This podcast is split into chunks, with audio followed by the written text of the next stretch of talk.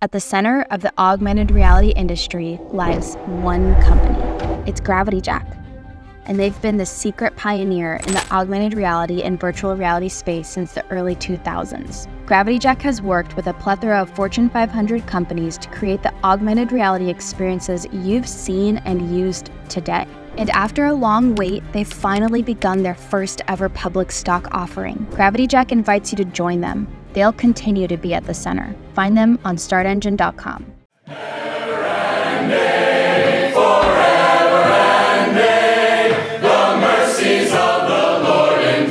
So good.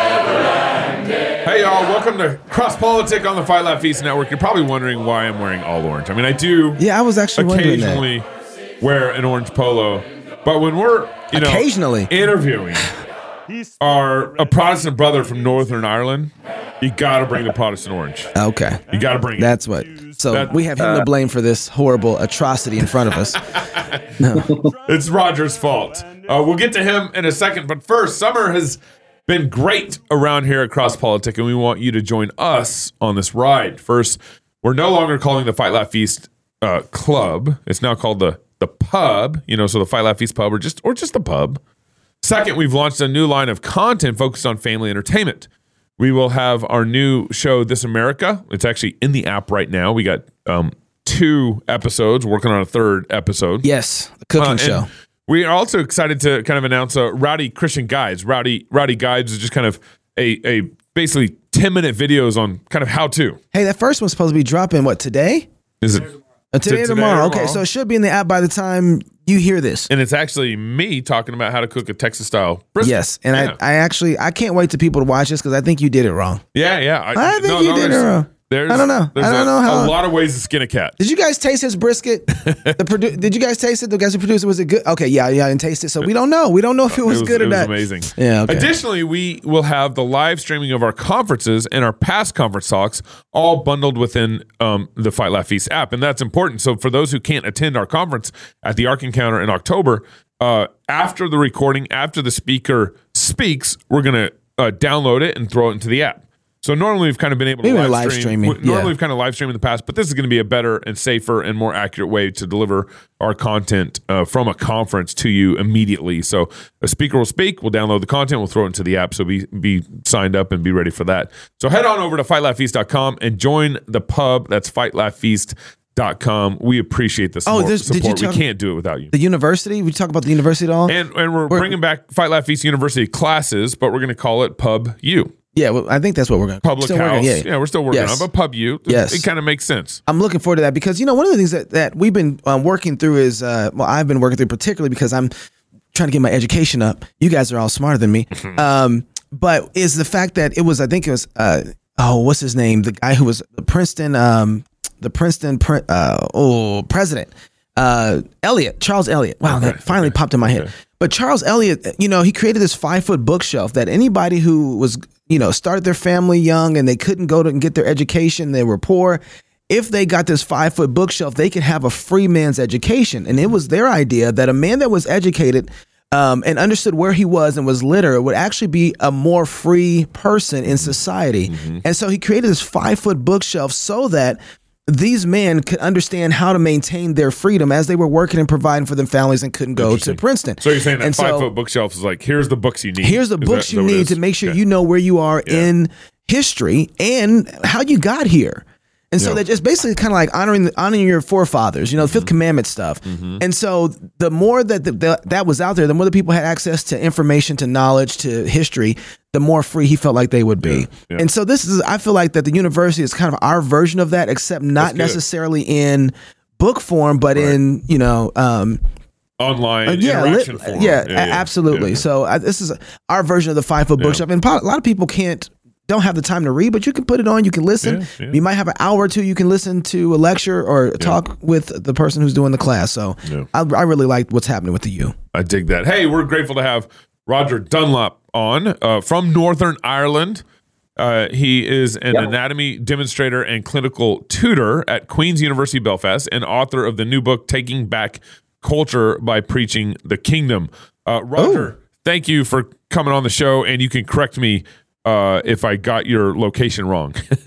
No, that's that's all absolutely correct. Um, yeah, that's you're absolutely right. I'm, I live in Belfast and I work at the university teaching medical students, and I've just recently re- re- written this uh, little book. Okay. Okay. Thank you. Well, um, so you wrote this book, "Taking Back the Culture" by preaching the kingdom. Yeah. Um, first, before we actually get into the to the book, I'm I'm an ignorant American.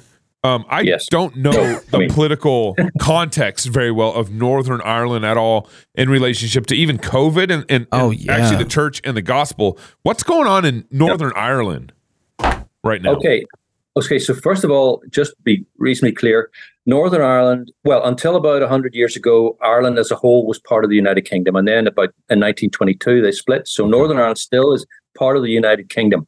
So uh, the, the, the laws and so on are, well, m- predominantly United United Kingdom based. Um, we are, um, although there are um, um, delegated powers and uh, I'm trying to find the right word for that, but the, the, the, there's it's sort of like a in the state in, in the states you have different powers within the states. Well, we have some um, specific power within Northern Ireland. There's a local assembly, but it's not functioning very well at the minute. Similar to Mhm. Scotland has has some de- devolved government is what is what the term is. Yeah. But in coming coming back to COVID, um, I think we probably had laws very similar to yourselves about restrictions on meeting at church, um, restrictions on meeting socially, um, staying at home, mask mandates, and most of the churches, mm, I would say virtually all in Northern Ireland, closed at various times, although they then reopened under various controlled ways. So I think we were quite similar to yourselves on those respects. Um, yeah. So Did- um, Did churches did churches stay open there? Did everybody close down? Was there anybody pushing back at the beginning of the pandemic? I am not aware of really any churches that really pushed back. Um. There may have been some, but uh, but I'm I'm not aware of them. I think Mhm. they pretty much did what uh, the government line said. I think there would in, lots of individuals, maybe, but just as individuals, would have said we're we're not happy with this. But I don't think really any churches did uh, as such. Mm. Um, so that was disappointing. Um, yeah, when they went online, and and many of them haven't really recovered, as far as I understand, or have only partially recovered their numbers after going online. So what's So the, very, similar, I think. what's the state of Christianity in general in Northern Ireland? Is it cultural? Is it um, you know? Uh, uh, it sounds like the churches are weak. What's the state, the general state of Christianity? Um, strangely, I would say that uh, honestly, Northern Ireland is one of the most um, Christianized bits of well, probably probably Europe, anyway, Western Europe. Um, certainly, certainly the UK. Um, lots and lots of Christians, lots and lots of Christian churches. Um, you know, you it's quite a network of Christians. I wouldn't say the majority of people are Christian, and it, and it did, of course, have a historical, cultural um, r- legacy from from being Christian. Um, that's been rapidly eroded. Um, we had uh, until the last couple of years, last year, I think even we we didn't have abortion in Northern Ireland. It was Yeah. it was actually illegal, apart from very restricted mother's life at risk circumstances, um, unlike the rest of the UK. And then we've had that super, uh, su- imposed upon us in the last couple of years from the Westminster government. Um, so what it would have been, would have been- Yeah, yeah, yeah, would have been would have been conservative uh, uh, uh, socially until the last few years, but now it's moved rapidly, degraded rapidly. Um, and I have to say, sorry, part of the reason why I, I was sort of focused on writing the book is although there's lots of Christians and lots of effectively probably lots of good core preaching and doctrine, uh, there has really been a movement away from taking too much involvement in the culture. Uh, in fact, that's really not not the, the the emphasis at all. Apart from sometimes sort of saying you're going to engage with the culture or you want to relate to people or contact them and Mhm. bring them in. Uh, it's not it's not in any sense um, wanting to to really tackle the country, culture or confront the culture. yeah. I want to talk about that. Yeah. And so I just want to get on you real quick, Roger. You know, I hear that you were in Moscow for Grace Agenda and you came into town and and I, I guess you traveled light because you just came with I guess one book and handed it to Gabe. And you didn't bring me a, a copy so I could read the book because Gabe hogged the book and then just told us a little bit about it like two days ago. And so I just want you to know I didn't have a chance to read your book. And then he screenshots me a cop uh, uh, the, the front page of it. And I'm like, whoa, this seems like something I really want to gauge. And there's like four chapters with the conclusion.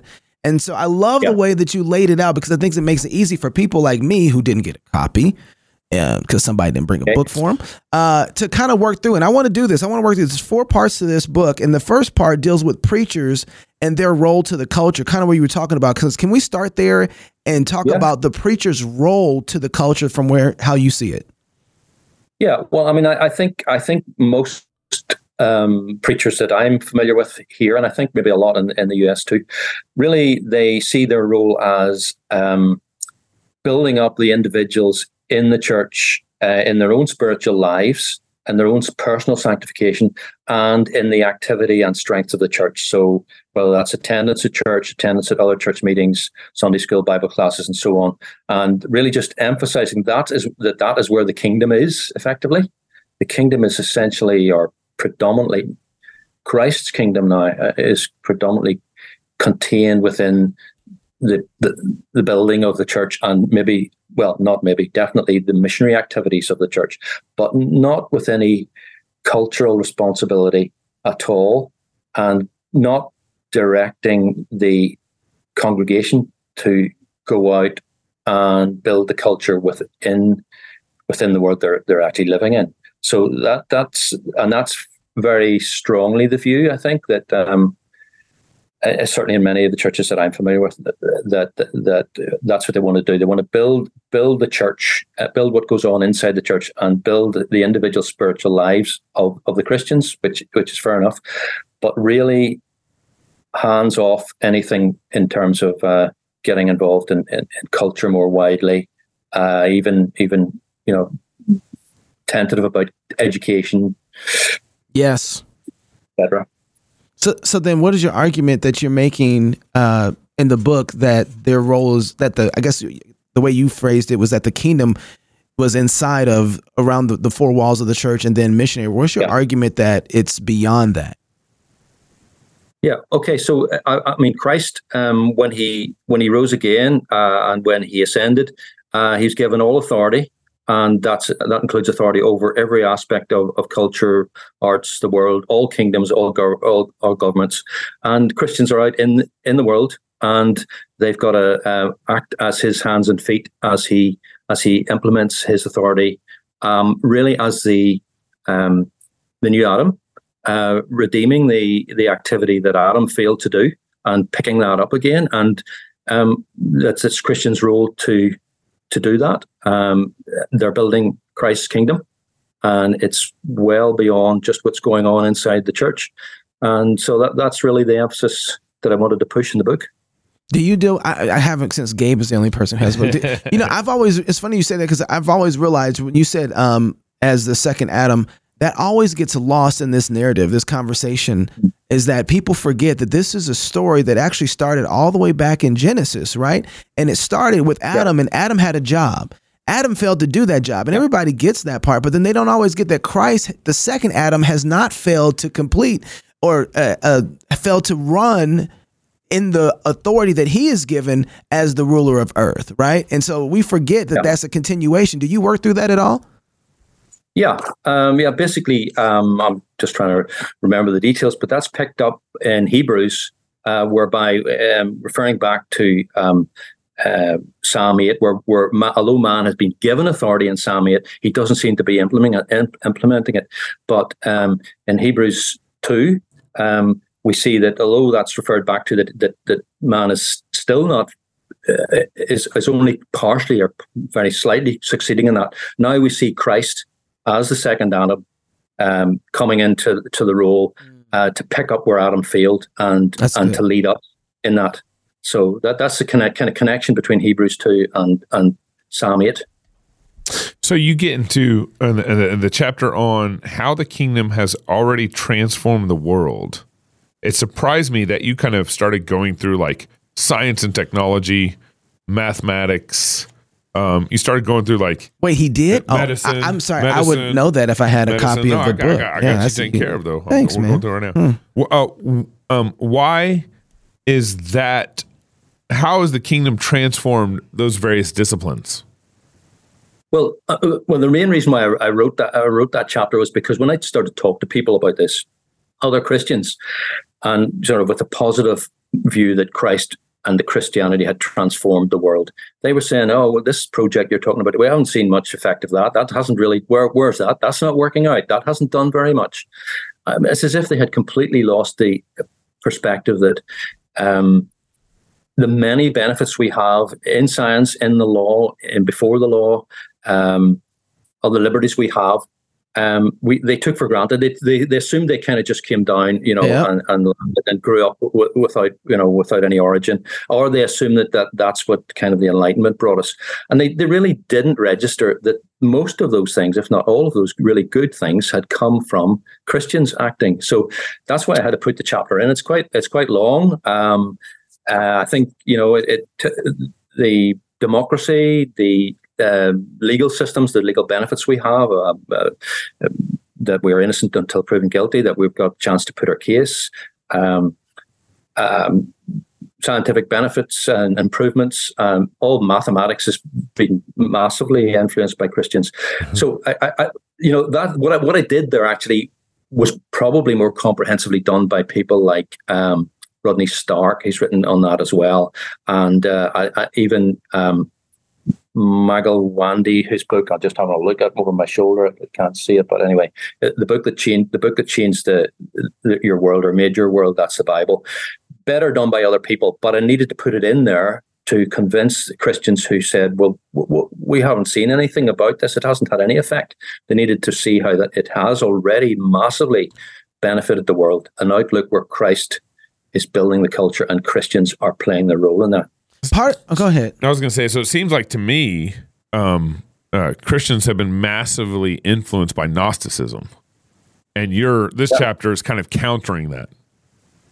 Yeah, yeah. I mean, well, yeah, exactly. I mean, that, that, uh, I think I think the idea that um, the spiritual things, the things in your heart, and directing your view simply towards heaven, which I'm not trying to denigrate at all, um, is much much more important, uh, if if not exclusively more important than the things on the ground in the reality and in the hard nuts and bolts of the of the earth and the and the materials that we deal with there and and you know dealing with um, the elements dealing with other people even the realities of creation. Those have have been massively downplayed uh, by a kind of i think a false spirituality false gnosticism and gnosticism which is which is a false spirituality devaluing the the reality of of things as against spiritual ideas and concepts.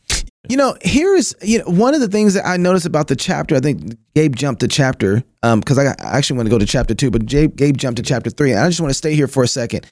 You know, you said Yeah. that um how basically how the kingdom has transformed the world. And it's funny because I think a lot of people are not comfortable, or usually we don't talk in the idea that the kingdom is here and is now and is transforming That's and working. Instead, That's we right. like to say we how the gospel has transformed the world. But you intentionally use how the kingdom has transformed the world. How, why?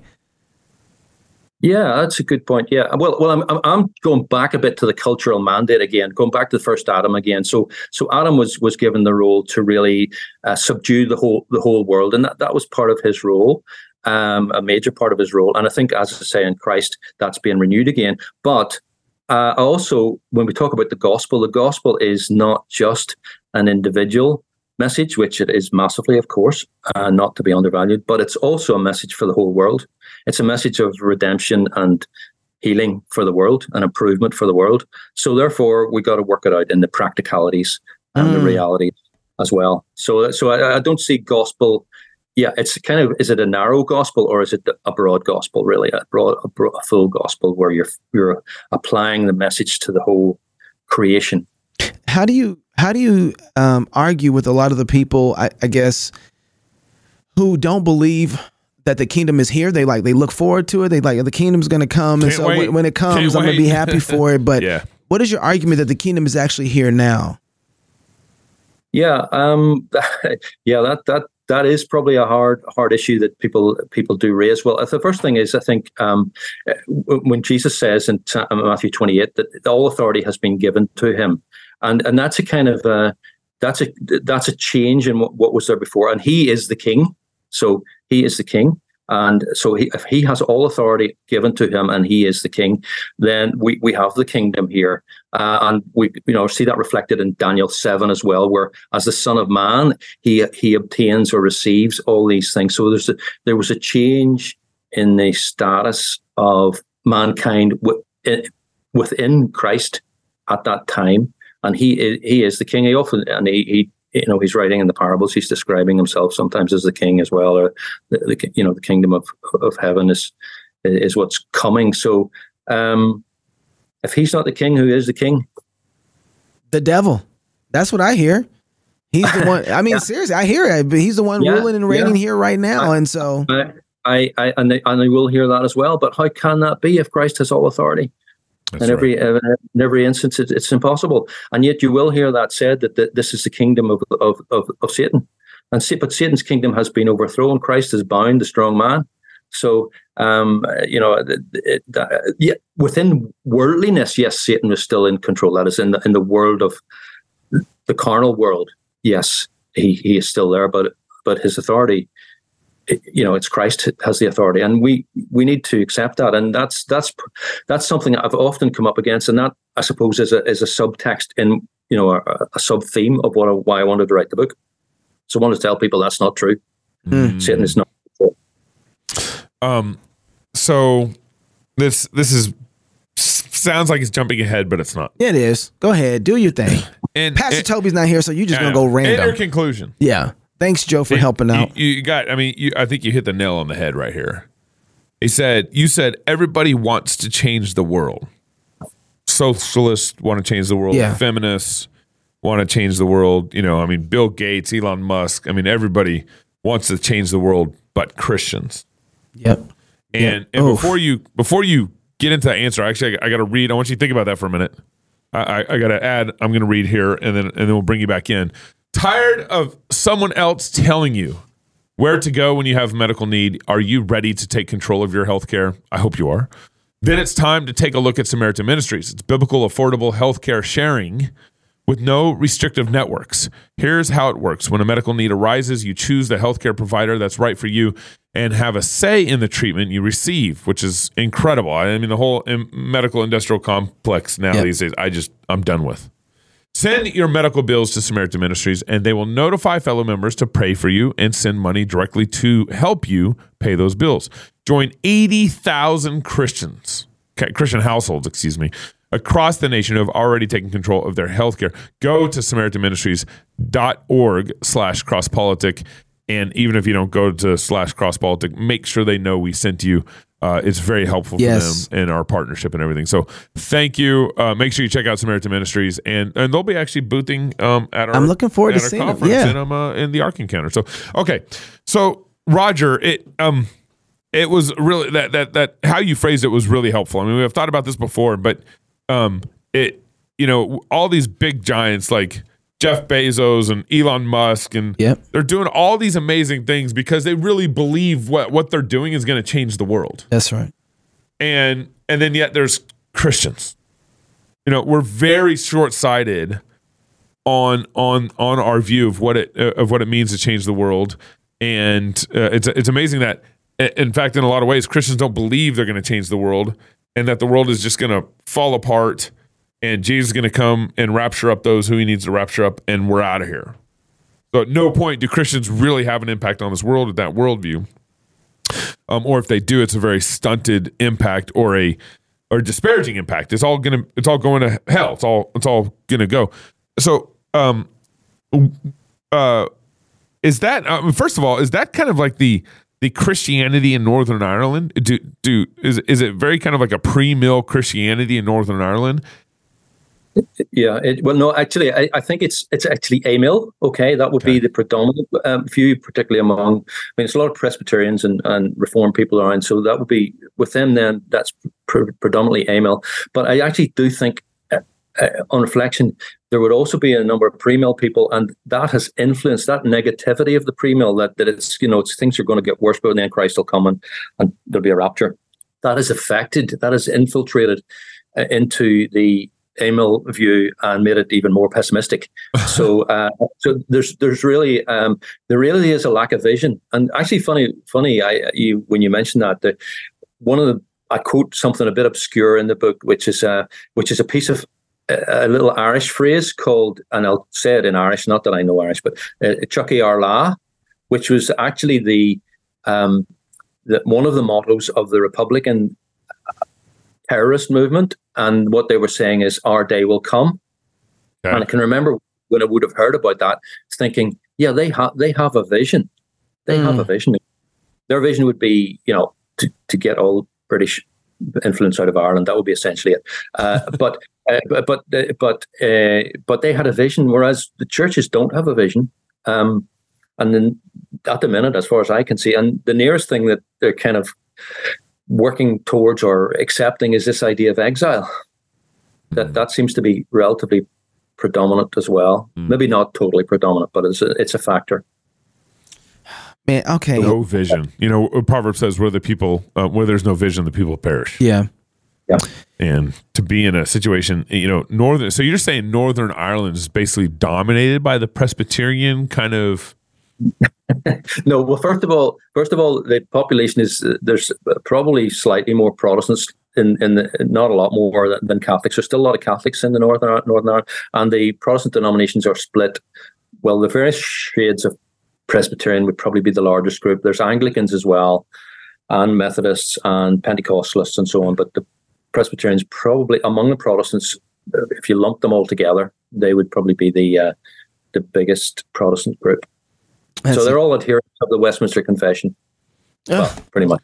Yeah. Wow. Uh, taking back the culture through preaching the kingdom. Roger, um, I'm gonna here. I, I, look forward to getting my copy signed. so, so everybody knows. But um, here's where I want to leave. Well, I, I want to I want to let you go ahead and finish with the conclusion that you left in the book. How did you conclude in the book, and what would be your word? Yeah, well, really, I, I think the, the church has to, uh, and and the believers have to kind of give up on this idea of defeatism and and and likely failure, and um, really get properly and fully engaged. Um, realize it's it, it is a war. Um, there's price to pay. Um, there's there's uh, sacrifice to be made, uh, and it's not going to happen instantly.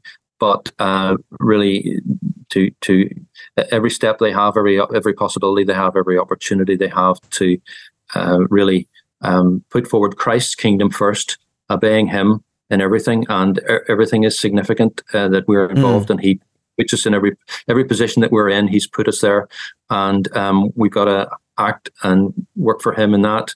Um, uh, yeah, and um, be prepared. Be prepared to face difficulty and confrontation.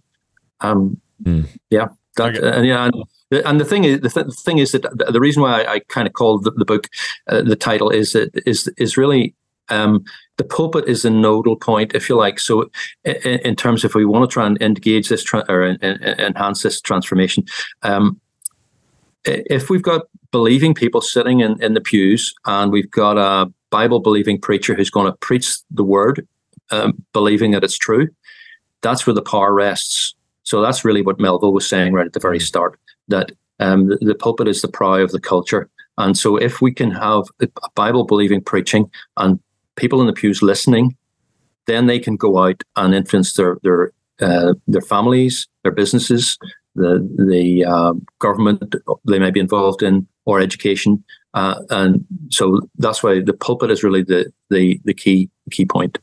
Roger, how many people think like you in Northern Ireland? Um, probably very few. Yeah. Uh, that, that, that, that's one of the frustrations. That's actually why I kind of wrote the book because I, I, I, know I know you guys are talking to me about it, which is which is really great. But I, I'm hoping that it might have a bit more of effect uh, locally because I can only think I can count on you know on the fingers of one hand who I would be pretty sure who who would share my views. Now there will be others as well, but I'm not aware of many of them uh, that sh- that share my views. So w- when I talk to people about this, we're, we're like in the old uh, the old um, um, uh, word where they say, you know, first they ignore you, then then they laugh at you, then they fight you, and then then you win. So we're we're well in the stage of first they ignore you. They actually don't really know what you're talking about when you talk about Christ's dominion and how it can change things and how we can look take a, po- a positive view. So uh, very very few people are, are, sharing this, and I'm hoping that I can be provocative by writing this book and get some people to at least engage with the ideas. Um, so, mm. oh, wow. Well, if you're out in Northern Ireland, find Roger and get his book, Taking Back the Culture by Preaching the Kingdom. Roger, thank you very much, sir, for coming on Cross Politic. Thank you. It's been a privilege. Yes. If you're single, get married. If you're married, have you some kids. And if you have kids, go baptize them. Until tomorrow, love God with all your heart, soul, mind, and strength. Love your neighbor as yourself. Go fight, laugh, and feast. This is Cross Politic. 75% of people think real estate agents aren't very trustworthy. The only way to change that perception is to change the reality. If you're looking for a career where integrity matters and you can guide others through tough, high stakes decisions, come join us at Story Real Estate and help drive that 75% down to zero. I'm Chris, the owner and founder. Let's see if we have a career you'll love.